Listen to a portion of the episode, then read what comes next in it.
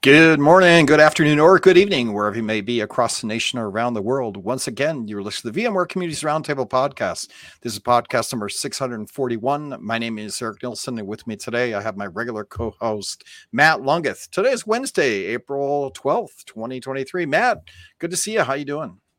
Eric, I am well. I am just coming off of the road for 8 days, was out to, as I had previously mentioned in a couple episodes ago, the EUC Masters Retreat in Scottsdale, Arizona, and then IGEL Disrupt in Nashville, Tennessee. Saw many members of the EUC community out there, some guests that we have previously had on the podcast. I think of John Tows and Gabe Newth. Karl Webster was there as well, and Karl announcing his, informal retirement from the community, so to say, to go do more philanthropic efforts with the Lions Clubs and whatnot. But great to get out there in the field and share our apps on demand and published apps on demand story. But enough about my travel, sir. How are you doing? How are things out on the West Coast? And most importantly, what is the color of the bay? Well, I'm doing great, Matt. We finally got a calendar full of sun. So all you guys that are east of California can assume that you'll start getting some sun and good weather as well. But the reservoirs are all filled up. I think all of them are pretty much full now. Lake Shasta is 90% full. It's going to be overflowed. The amount of water we've had is just immense. We've got a new lake in Southern California now that hasn't had any water in it in like 40 or 50 years, like since the 1970s. They had to bulldoze one of the dikes down through the fields in order to let water go into this lake bed. And the lake bed is massive. It's the largest lake bed west of the Mississippi. So that's just how much water we've got in California now. And hopefully that'll, fill up our water table as well. So it's great. And beautiful sunny weather. Did my garden over the weekend. So we're finally coming into a late spring, but I'm super happy about all of that. So it's good. And then today on the show, we got Karl Childs. Karl is senior manager of certificates and training and all things in education, and we'll talk to Karl about that. But before we do that, we should probably talk about things that are happening. We obviously have Explore coming up, and if you haven't started to book your travel for that, you probably will want to. Explore August 21st through the 24th. And have we started the campaign season for Explore this year a little earlier than what I remember, because it seems like the noise that is the Explore season has kicked off. And I understand the event is happening a week earlier this year, as everyone should know. But it just seems like the background marketing and the groundswell and whatnot, and call for papers, which is soon to be ending here in 2 days on the 14th.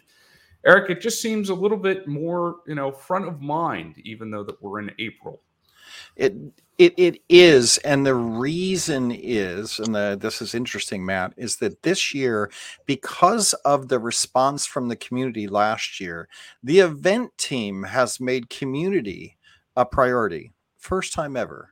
They are absolutely having meetings with us every week. They're meeting with Corey to engage the vExperts every week. They're getting blogger passes to us early. They're engaged. They're creating a community village. And so they're spending more time with us, which translates to us doing more with the community, which you're probably getting exposed to. So I feel like we are engaged much earlier with the Explore team, and therefore it's dribbling out in different places that are in our ecosystem. One, it's about time. Yeah. Personal opinion. And yes. Two, that's fantastic. Yeah. I'm glad to see that we're now being properly recognized that the force that this community is. At the Explore event. And I think also that is partly driven from Broadcom themselves. Broadcom is a very community-centric company. They get community. They look at what drives consumption in the enterprise. So they're much less interested in doing lead gen, generic digital marketing stuff. And they're much more interested in working with community members to solve their problems, right? So that, because that translates to, more consumption of our products. products in the enterprise. So I think they're, and in the, you know, in partner ecosystem and so forth, I don't want to belittle anyone that is working with mid-size or small companies because they care about that as well. But I think that's what's going on here. So should make for an exciting Explore. And then I think Explore's a week earlier and it's in Vegas. I think we're just excited that it's going to be in Vegas this year. Happy about that. As always, when we start, we'll flip over to Corey Romero and ask if he's got anything he wants to talk to about vExperts other than shoveling snow, and then we'll get to Karl Childs. Yeah, hey, thanks, Eric. Thanks, everybody. Yeah, so I've got a couple of updates. I do have an email that's going to go out in the next 15 minutes or so. So if you're a vExpert, please go read the email. I've got some important things in there. Some of the topics I'm covering in the email are the multi-cloud briefing that we just recently had, the award announcements for the sub-programs, which is going to happen this Friday. So if you've applied for a vExpert sub-program, you will get the email this Friday. If you are declined, please read through it. There's always the chance to appeal that decision. Maybe we missed something, so make sure that you please read the email. VMware Explore conference blogger passes. I will have an allocation number soon. The application form will be up in the next couple of days. I want to make sure that we kick off the applications, get that voted on for the passes, and for the people who don't get passes, there'll be time to purchase your Explore pass with the early bird pricing. So I've got qualifications in there as well for the blogger passes. So what do you need to do? What do you need to have to qualify? So yeah, and then we're going to cover some of the VMware Explore community party that we're having back at the Pinball Hall of Fame, which I'm excited for. Very nice. Very nice. Lots of activity. Matt, to your point, there's just a lot happening. It's a good thing. I'm glad to see that we're going back to the Pinball Hall of Fame. It's always a welcome event. Yeah, and this year we're doubling up with VMUG. We're also the Vanguard. So we're making it like an all mega community kind of space. And in fact, we were even thinking about inviting Karl just for the fun of it, you know, because, you know, why not? I'm part of the community. I should make Karl. I have an exclusion for Karl. Yeah. No, always, Karl. Always invited. We're going to keep him out in the overflow line. He doesn't get to get in. He has to wait. Right. Stand by. Right. Yeah, exactly. Okay, so let's get on with the show. Let's talk to Karl. Lots of good certification information. We love to talk about cloud and what's happening with the training around cloud. So Karl, we always start, give us the, you know, how long you've been at VMware? What do you, what's your career arc look like that got you here? I know you've been here a long time, so, or medium long time, all things considered. So just give us a little 3-minute pitch of who are you, how you got here. Yeah, probably medium time. I've been at VMware for about 8.5 years now. So I crossed that 8-year mark. Started out, I actually came over to VMware to manage exclusively the VCDX, so the Certified Design Expert, the high level, top tier certification level. I did that for about 6 months before I was asked to manage really the whole program. And so took that over and have been making a lot of changes and doing some things with that. And of course, I've lived through a lot of the changes that VMware has had in the last 8 years and trying to follow that too. But before VMware, I was with Hewlett Packard. I was with Hewlett Packard for probably 7 years, I think it was, or so. And was with them for a while. Well, actually, it was longer than that. But anyway, did a lot of the training management, certification management well over there, learning architect roles, different types of roles, but always in that education business.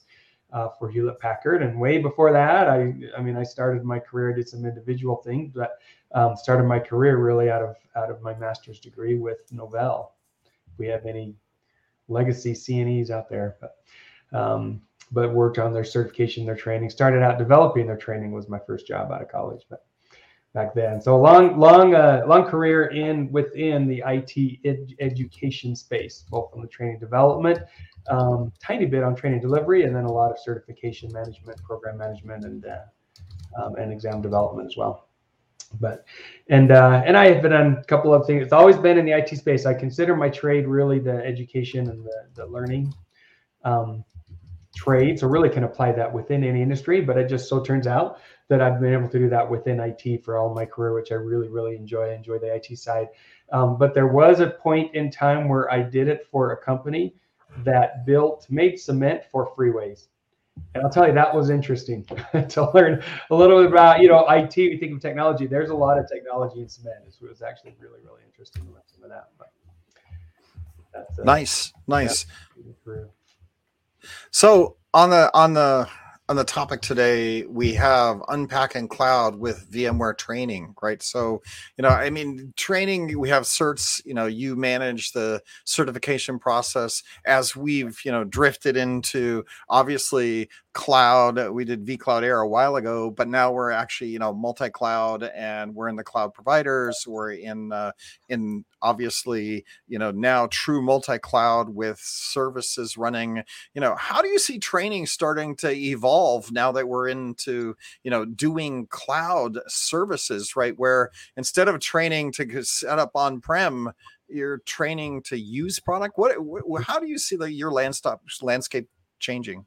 Yeah. And landscape is a great word to use because, you say cloud and it really can mean so many different things, right? When you're talking about the application of skills, the application of solutions, right? On-prem, off-prem, right? You can have private, hybrid, whatever, public clouds. You're delivering these major cloud providers versus being a cloud provider, and right?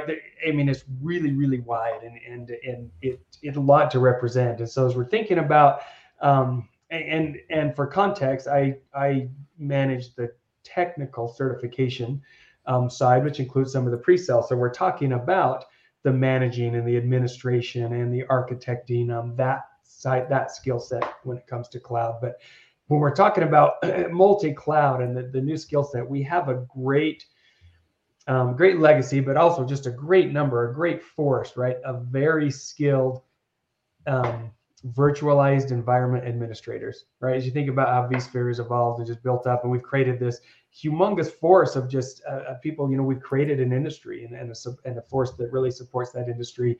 And when you're talking about moving and migrating to multi-cloud, there's an opportunity there for everyone to gain and validate another level of expertise when it comes to managing not only on-prem using a lot of our solutions, but off-prem as well, modifying, configuring, making sure that you're optimizing, even if it's off-prem, you're optimizing your cloud services. And so there's opportunities in there around networking. There's a gap there. There's an opportunity around security, right? There's an element in there. And so we get excited about it because we see this. It's an opportunity for our certified professionals, right, to continue to move their careers forward. That's what actually is that's the root of why we do what we do within our team. We talk about that a lot within our team. The reason why we enjoy what we do is because it enables individuals to support, to move their careers, to enable their organizations to succeed, et cetera, by that skill set. And so we look at that skills gap as something that is, even as you look at the individual networking credentials or a networking cloud provider, for instance, we have a badge on that, or even our automation certification or our cloud operations. As you look at those in their pieces, all of those combined, those are all opportunities and next steps for our vSphere administrator, right, professionals to really learn additional skills in supporting this broader multi-cloud approach. And so you can take a lot of these different pieces that we've had over the years and start putting them together. And that's what we're really working on, is building paths building paths really that show and present the way for our for administrators, our professionals to really move forward on supporting multi-cloud, as well as our architects and just that broad range. Yeah. But, it's interesting. It is interesting that we had some enterprise customers come in and we got some feedback around multi-cloud, and everybody's buying into it. We certainly are getting momentum around the, like I look at the old days of vSphere being, providing you a virtualization layer across multiple racks originally, and then multiple data centers as we grew, and now you could vMotion things around, and you had kind of this whole layer that you could run your payloads on across multiple data centers. And then enterprise CEOs and IT guys are coming in going, yeah, we're buying into this. You know, like 30% of now enterprise customers are saying they're going to have true multi-cloud. They see it as valuable. And then the number one problem they have with our whole architecture is that the people, there are no people to help implement it. Right. That there just aren't enough certified people that know how to build a multi-cloud. The products are all new. This whole concept is new. It just reminds me of the early days of ESX when we were telling people this. Everybody bought into it. Once you see vMotion, once you're like, oh yeah, we definitely want to get here, and we're getting that kind of response from CIOs. And the biggest challenge here is now, how do we upskill the people? How do we have the knowledge and get everybody up to speed on how to implement this? That's right. Yeah. One of our, it's been about a year. We released, I guess not quite a year, but anyway, we released our, if you've seen it, our VCP VMC. So our VCP on VMware Cloud certification. It was really a narrower use case. It was more specific to Amazon. It did talk about Amazon Cloud, Amazon Web Services. So it talked about some of the other clouds as well, the major public clouds out there. But but it kind of had a major focus on that. And that's a great example of what that next step, talking about filling in that skills gap, right? As a whether you're an experienced vSphere administrator or you're coming in new, right, to this cloud, that's actually a great way to start to recognize and see and gain some of those skills, improve your skills through that certification about what that broader cloud environment does and how vSphere actually connects to these major cloud providers and how to support that, how to implement that right within an organization for that right business outcome that they're looking for. And so that one's been a great first step for us from a program as well to really focus on. And it's been great. That's the one that has, by the way, a little plug, that's the one that has free training right now. Take advantage of it. Anyone listening, take advantage of the free training for now before it stops. You can go out there and get the free training to prepare for that exam as well and to start getting some of those skills on that one. But VCP, VMC. But yeah, that's. But you're exactly right, Eric. Yeah, that sort of that next step. There is that gap there, and that's what we're trying to fill and move people into. So, Matt, you're living in the world closer to the customer. Do you experience this in the same way? What is your perspective? Well, Eric, many a times we think of the on-prem deployments, right? In far as what it would take to simulate the environment, right? I think about the analogy of what we have stood up for the lab environments where it's just a simple VCD deployment. Where sometimes what we don't think about in these training scenarios or what it would take from the customer's perspective of what do you need to stand up the deployment, even to do training on it, right? It's a large part of this component because it's not just the virtualized on-prem kit anymore.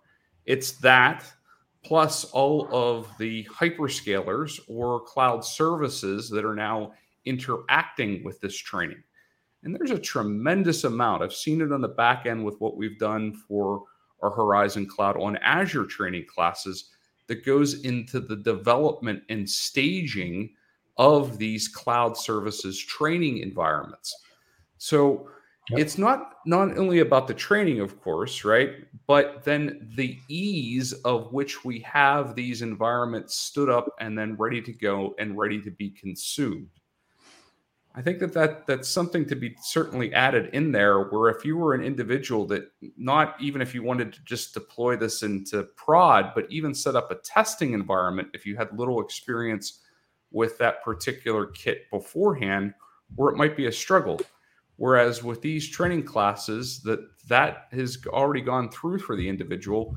And, that initial, where is these components? I'm not familiar with this UI. I might know some core vSphere, but I don't know certain hyperscalers or certain hyperscaler services. And you just hit that roadblock in your head of, wow, this is really overwhelming. We remove some of that. And certainly that have the instructors that are not only in depth into our particular products, but then all of those cloud service products that ultimately bridge the gap to make us that cloud agnostic provider that's out there. That's an interesting point, Matt. We've found through training just as you do different evaluations on the training and just from an industry perspective too on some of the studies, is that training and certification reduces complexity. So a smaller number of issues, ticket requests, better deployments, that kind of thing. And you're speaking exactly to that, right? Even going through the training and certification process, you get exposure to things that maybe you're going in, cold, very complex, very confusing, right? It gives you a lot of that. It really decreases that that risk, for your organization as you have trained and certified individuals in there. That's right. Karl, there's something to be said too with the guardrails with these complex environments where you may be able to get, and this it translates from on-prem, but certainly then begins to scale, if you will, as far as potential impact of a misconfiguration, mm-hmm. where the instructor would act as a guardrail, right? Mm-hmm. Where you could have this up and running if you would go to maybe particularly deploy it on your own, you're following along with some KBs, there might be some questions, but then you get it up and running and you might expose some private API keys where you might otherwise not want to do that, or that have it in plain text in a configuration file, where if you're following through with an instructor that has seen this in multiple different environments and really has this baked through, they allow you to hit that, the edge of the rail, so to say, but then bring you back in to say, no, here's best practices. And then you correct it in a very safe environment. And then know not to do that when you move on to the POC and then hopefully eventually over production. Right. So it's that idea of, if you're going to move down this path and start dipping your toes into the waters that are these hyperscalers and cloud native services, to have someone that has been there and gone through the path before, because this just isn't core vSphere infrastructure. It is all of that and then some, and a lot of nuances that you may have picked up throughout the years on the vSphere side, but don't know on Azure, GCP, AWS and whatnot, and to have that knowledge from the instructor, and additionally, the feedback that you might be hearing for other participants in the class, if the format of that class is set up as such, is invaluable. Yep. Yeah, it's a very safe environment, kind of like a sandbox environment that comes with its own expert, right? For a short amount of time. Exactly. It's not, hey, we don't have to go to InfoSec, and I'm speaking this on in terms of the customer. We don't have to go to InfoSec and then have them approve this and stand up certain VNets, and then there's certain storage buckets. And then how long does that last? What it is that you're deploying there, right? That customer may or may not have a development environment for this cloud service, especially if they're just doing an initial POC to see what the adoption rate would be, or that this is a DR site, or they might only have one subscription that they're currently consuming. You're absolutely right? They get all of that is included as part of the class cost to go in and see how this works in a environment that is very similar to what they are going to be deploying, but with none of the operational costs, if you will, from both, the requisition process and all that goes along with that, and then the stand-up process and the time that's associated with building it up. Yeah, that's right. It's also interesting, Matt, because I've done these Raspberry Pi courses, right? And as you learn as an instructor, I think I ended up doing like 50 or 60 of these courses over time.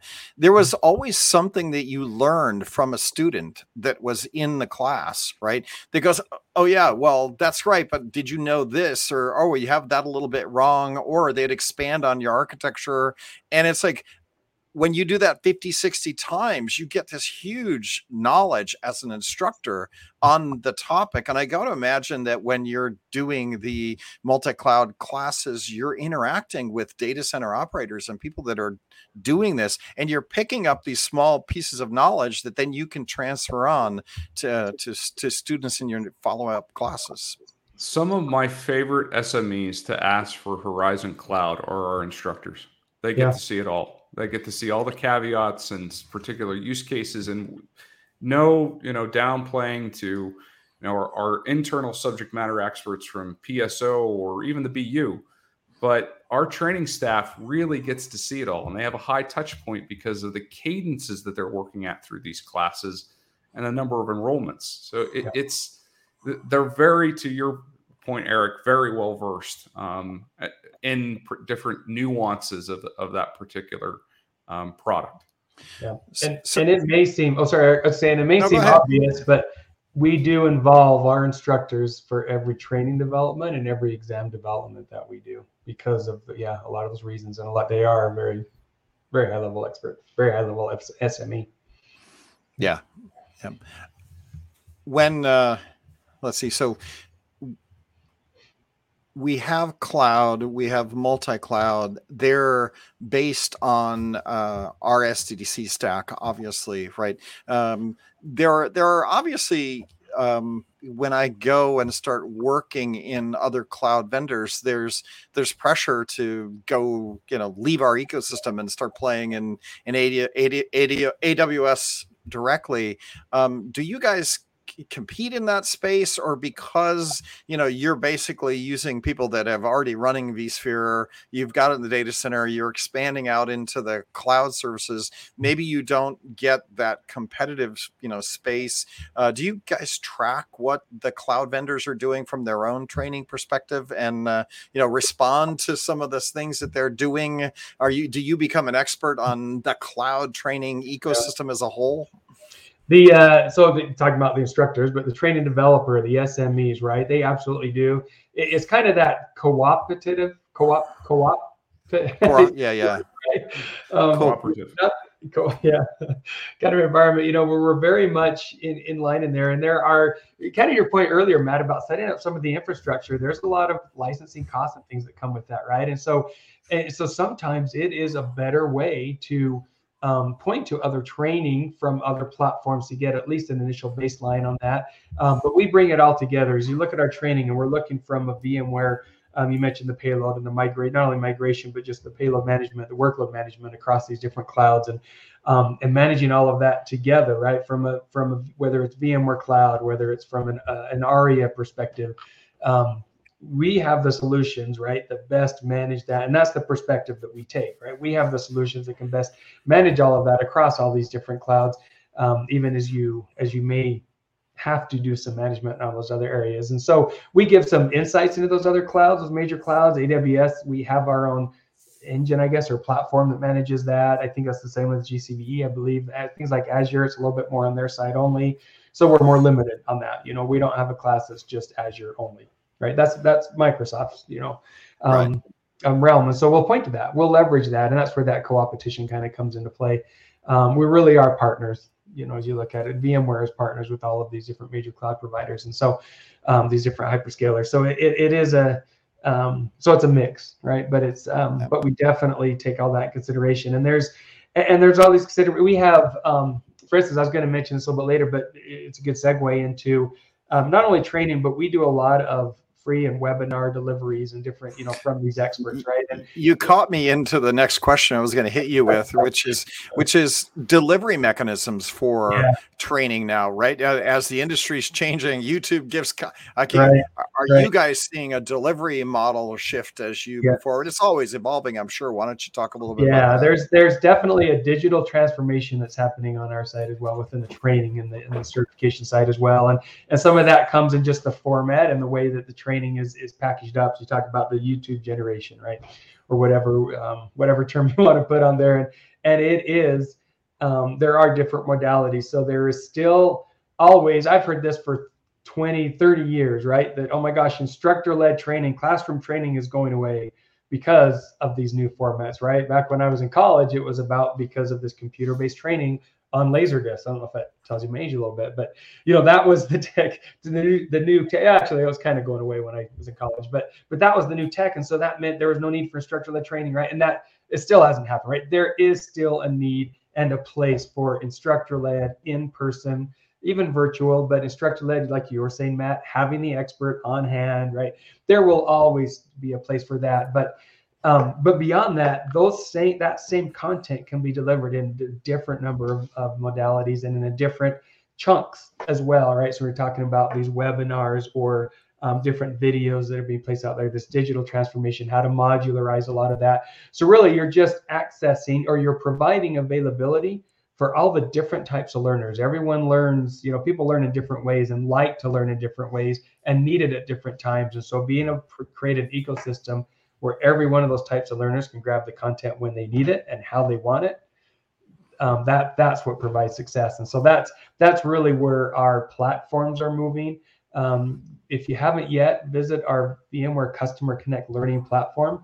That's where, for instance, that free training that I mentioned is located. You can start getting access to that. That's our digital library of different videos, places like that. So that's one modality there. The webinars we have, if you visit our learning blog, or learning and certification blog, there's a lot of, if you go back through a lot of the recent ones, it'll talk about a lot of these different concepts and point to things like the webinar. The one coming up, it's on April 26th, is the next big one around cloud, about critical cloud migration. You'll see that within that blog, and how to access and link to that, as well as some past ones around cloud. So there are, you know, there's different platforms. We try to centralize that through our Customer Connect Learning and through our blog. So we try to, so you don't have to go out there and Google to find it necessarily, right? You have it out there and you can search within the platform, but it does deliver up a lot of those different modalities, including registrations for just our typical, normal instructor-led classes.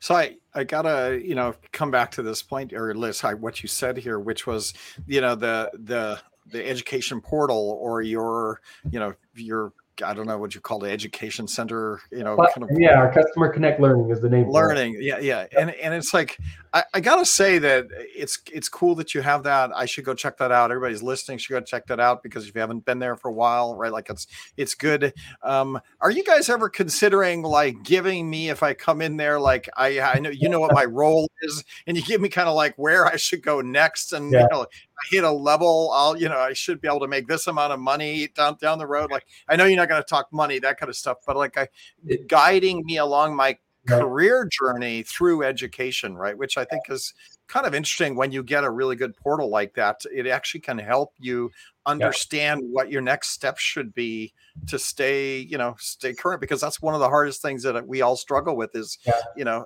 time. How much time do I have? How many geeky things can I go learn? And, you know, which one I should learn for my career versus which one will never pan out to, you know, and so it would be good to have something like that. Yeah. There is, the platform does, eventually there will be more of those guided paths in there. Right. Currently today, it's a little bit more of a, you choose your filters, right? In a way, right. I'm interested in this and I'm at this level. You can organize it by level, by domain. There's a few other filters in there. And so then it will show you, right, those classes, those webinars, those videos that are applicable to that. So I'm sensing a GPT chat AI, you know, person that's going to be my private career coach that will take me through what I should be learning next, right?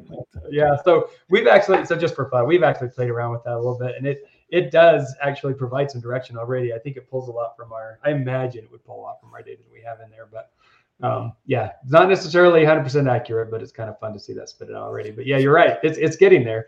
And some of those guided learning paths too. And we, in fact, we call them learning paths. Some of those exist on our website today. But a little bit more and more granularity, I think, is in the all right, I'll just take it one more fun step, Matt, and you can tell me how stupid this is. Like, I could see where you could predict, you know, what's going to be wrong, what's going to happen to me. Like, I didn't have a firewall set up because I've never been trained on firewall, so I'm going to get hacked and I'm going to have to buy $40,000 worth of Bitcoin in order to, you know, unransomware my server. But if I hadn't taken enough training, it should be able to predict where I'm going to have the most problem with my infrastructure, right? Like, that's not true, but it is kind of interesting. I could see we're very easily, and now obviously we have this as part of Karl's staff and his organization, where you would have an engagement professional that if you wanted to actually go through this in a non-AI way, where you would have an evaluation done of what is your current skill set level. Let's say I'm a director of an InfoSec group within, you know, a large global enterprise, right? And we want to determine where that group needs to now progress within the next 6, 12, and 18 months. Maybe we've gone through some M&A and we want to level set, or that the org has a new charter and we're going to specialize in edge use cases or whatnot, or we want to get trained up on carbon black or along those lines. Where we traditionally have, as mentioned, an engagement manager would go through that, where AI might be able to start to fill in some of those gaps, right? Or better assist through maybe some augmented quick testing that we could send out as quick surveys to this group of, okay, based off of a quick 5 to 10 minute survey of multiple choice answers and some free responses, or maybe like a quick simulated lab environment of, oh, these operators really complement. We need to have them at a 300 to 400 level class. And the AI would then come back and kick that to the engagement manager. And the engagement manager would then be able to offer that director a really qualified answer. Or if the net new operators, maybe some new hires that were coming in, didn't do so well, okay, we need to start a little bit lower and move on. Yeah. And we currently do that now, as I'm sure that Karl can speak to, of some of the process that we go through. But using that AI that's in the background of some of our own test results that we've done with other organizations that have gone down similar paths and what their results have been through surveys and feedbacks. And then, of course, all the magic that we have in the back end from our own internal learning process and what we think is most appropriate. And that's, I think, the value of it, of how quick can we identify what it is that the skills gaps are and what best programs can we plug into that organization to make a very quick, impactful, business-oriented outcome to that particular customer. Yeah, we see the potential use of the AI as a tool. It is not infallible by any means, and it's only as good. Again, the human element there, right? Yeah, sure. And so the human, it's one tool, and same with humans. Humans aren't infallible, right? And but those combined, can really help facilitate. It can speed up those types of findings that you have. We do, just like you said, with our engagement with our sales team. We have a tool called KSA, Knowledge Skills Assessment, and that's exactly what we do. They use that for is they run through organizations, identify that skills gap at what level, exactly where it is, and then they're able to direct specific training, specific certifications to that gap, right, to get the business to where they want to where they need to succeed with the outcomes that they're looking for. And so, and that's all. It's there is a little bit of technology behind that drives some of that. As you fill out the questions and answer that, it does spit out some of the information, but it's always gauged, I guess. There is that human element, right? The expert, the really manual process to filter really through the data to do that. And so I see that as a great tool, but it speeds that up. That's where I see that value of it. It really, really speeds up that process quite a bit for that. But that human and it'll continue to change in that. But the human element, I think, is still essential in there. So as we come up to 12:45 here at noon on Wednesdays, one of the questions we always want to talk about is Explore and what you guys are mapping out for Explore this year in Vegas and Barcelona. I know that we've had certification classes that have gone on. Any other interesting cloud kind of things you're planning for Explore this year? We'll always have the certification test center. So you will always have the opportunity at a discounted price to come in and get certified, take the exam right there on site. Every exam. Last year was the first time we were able to deliver our performance-based or our lab exam on site. So we'll continue to do that. That's all. I'm sorry, yeah. I have a quick aside to that. Yeah, you bet. Is Pearson or whomever we're partnering with, I know with... Well, let's talk about pre-pandemic testing, right? You go in and you sit for that DCV, you're usually having to go to a Pearson authorized testing center. Right. Depending on your locality, that could be just a drive down the road or a day-long adventure. Right. Right? Then we move on to the pandemic and they allow for a virtual, testing with a proctor that is monitoring you, and you have to sanitize the room that you're in. You literally have to take your webcam and show them the room. You don't have anything in front of you and whatnot. Is that still continuing? Is that still an option that's available for individuals? It's permanent, permanent option. Okay. Yeah, and that's not going away. Continue to provide that, and that's also available with our lab exams as well. So the remote option now, and so it's not. In fact, we're doubling down on that. It's not going away. So it becomes not only preference but also availability. Yeah, for those that have to. Yeah, it's a burden to get to a test center. A lot of people still prefer test centers. Just depends. Yeah, it's another option. Sure, yeah. Certainly, if they feel more comfortable where they're not going to have perhaps the direct distractions at home, or they can't necessarily sanitize the environment. That I'm going to be Explorer anyway. That there's the option that's set up, ready to go, and I instantly know the results at the end. That's right. And speaking of AI, it's very interesting. Some of the technology behind that, proctored, remote proctored. There are companies out there that are building solutions that even detect eye movements and things like that to catch any sort of cheating. And so it's very interesting. Yeah, it's kind of very interesting. Easy. One question, which you're not going to be able to answer, that Graham puts in the chat. Any vouchers for on-site Explore exams this year? I was like, vouchers everywhere. We put them on a tree, we grow them. You come and get your free exam voucher. There's usually some places that you can get. There's discounted ones. I mean, a lot of those have not been finalized yet either, and some of the planning for the event for us. But we know we always have those test centers, and we have at least that 50% off that you can buy the vouchers. That's what it has. And so I suspect it will be the same for this year as well. But, okay. Good. But free vouchers here and there, if you can find them, depends on the, that's where we can get that. Another question. Go ahead, Matt. Yeah. Two that I would have to call out there. One of my favorite ones that I love to bring up with customers, given current economic climate, is beta training classes, right? If you can't, or if it's just not in the budget, or don't necessarily have the, training credits that are out there, Karl, I'm assuming is that's still a thing with a significant discount off of list for our beta courses that are out there? I think so. Unfortunately, that's not my specific domain, so I can't answer that with complete confidence. But I know there are beta classes. I just don't know what they list those at or price those at.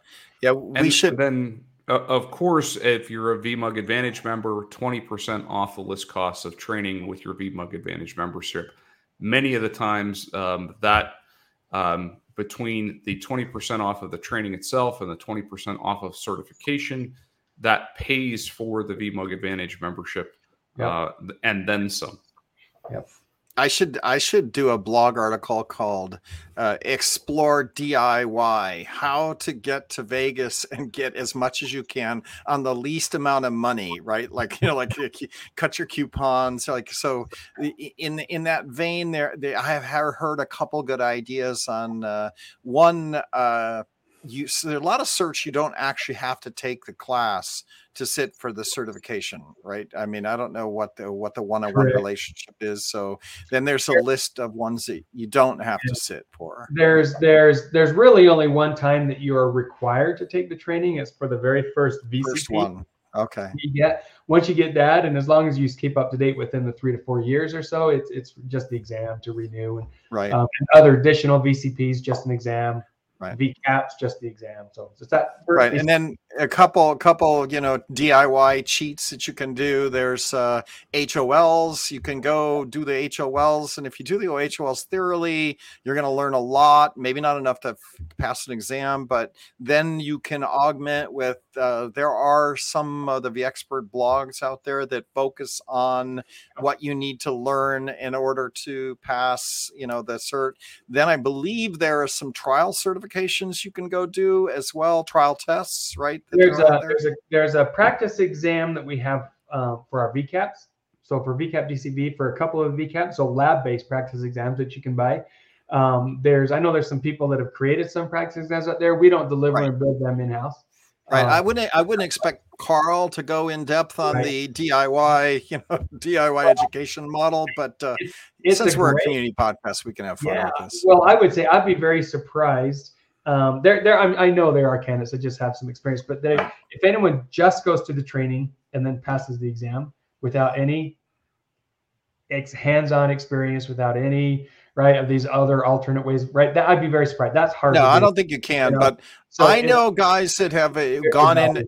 I know guys have gone in on the HOL for NSX, gotten an NSX prompt right on the switch, and then, you know, done everything, and then went and sent for the exam and passed, and had never had an NSX on-prem, local, anything. The only place they can play with, yeah. So HOL's a great tool, yeah. So there's some hacks there. And of course, if you're a TAM customer, you're working with your SE, and you see value in hands-on labs, and you want to extend out that scenario, ask that your account representative about test drive, taking all that you have within hands-on labs and extending out that session above and beyond the 14 days that we stand up that back-end stack that's just within the, it's called base HOL that anyone can get to. Yeah. Just one side note on what you're talking about too, just be aware for anyone that is looking for those different free and prep ways, right? There are cheat sites out there. There are places that have basically stolen our exams or tried to and emulated. They're not always 100% right. They guarantee you pass, right? Avoid those. Not only because a lot of times they're incorrect, but sometimes they are. It is considered cheating. So it is considered, download. You're basically finding the answer. Yeah. And you're only, the old adage, you're only cheating yourself, right? Yeah. Because the goal is to learn this stuff. And if somebody just gives you the answers and you just go through their little program and they just hand feed you the answers because they know what's on the question, you're not going to learn what you really need to learn out of that certification, right? And we have had candidates that have complained they haven't passed, and they've admitted they've used those and even given them to us, and they've been wrong. So we know those are not always accurate either. So I would definitely avoid those. Yeah. Right. Go the traditional method, hands-on labs, test drive, exam blueprint, right? All of the resources. It's not like that it's lacking of resources for any of these certifications, right, Karl? We even on a low-cost budget that's out there of what we publish, where if your organization isn't of particular training means at this part of their venture, there is still a tremendous amount of training resources that we include as in VMware proper between the blueprint, test questions, hands-on labs, other things that are out there for those individual simulations and exams that would help you along that journey. Yep. And there is a connection if you've heard that. So HOL has that Odyssey. So the Odyssey challenges, though the one, at least for the vSphere one, was built directly on our exam blueprint. So it's meaning you do good at that challenge, that Odyssey challenge, you're probably highly likely to pass the exam. The DCV, sure. Yeah. So those are very good in tight alignment with those. Nice. All right. So, and to Graham's point, if you want the blog article on other ways to save money when going to Vegas, maybe I'll write something up. The Excalibur's my favorite hotel, only $25 a night, right? McDonald's is there. You can get McDonald's on the strip, Pinball Museum takes quarters, there's ways to do it pretty cheap and get a lot out of the show. What I haven't figured out is how you actually get into the show, without actually paying the $2,000 for a pass, right? Because those are harder to do. So in the end, you really do have to do that. They probably have day passes. They'll usually at the end of the day they'll have a day pass, but then you have to, if you want to go to any of the sessions, you got to kind of walk backwards, through the line. So it looks like you're walking out of the building, but you're actually walking in because it's actually hard to get into sessions, but there might be some sessions you could do. Obviously the community sessions you can do, all the community sessions will be available without having the full pass. So you could technically go there, get a day pass, and go watch all the community sessions because those are open, right? And HOLs, I don't know if you actually need anything but a day pass to do the HOL. I'm not sure about those. There's a blog article, and then, education. There could be some. Reach out to the community. I'll say that the first time that I was lucky enough to get out to VMworld, I was not of means myself or organization to send us out there. And Fumla Schmidt, after I had posted on Twitter and within our local VMUG community here for Central Pennsylvania, was kind enough to offer up one of her passes that she had for her org. That still means a tremendous amount to me to this day that's the means of how I got out there. And that just, I think that the point of this being is that if you want to go and you let others know that you know you're struggling to find out. As soon as I did that, there was members that offered up hotel rooms or means of travel, or let me see if I can use one of our passes that we may not be using. If you're really in need to go out to this event and funding is an issue, let the community know. And while we can't certainly take care of everyone, between those that are out there, if you want to go and let others know, it usually the stars align. Yeah, absolutely. It's the university waitlist strategy. So if you have kids and they apply to university, some of the universities will waitlist the kids, right? All they're really doing is filtering to see who will work hard enough over that 3-month period they're waitlisted to rise above to get there. And so I would, and so if you want to get on a waitlist, just reach out, engage with professors, talk to university people, get to know the ecosystem. I've never seen anybody that has reached out and said, I'm desperate to come, that, doesn't get connected by the community to get a pass, to the point where I usually take, $15K of my own budget and buy 10 or 15 pass pack, right?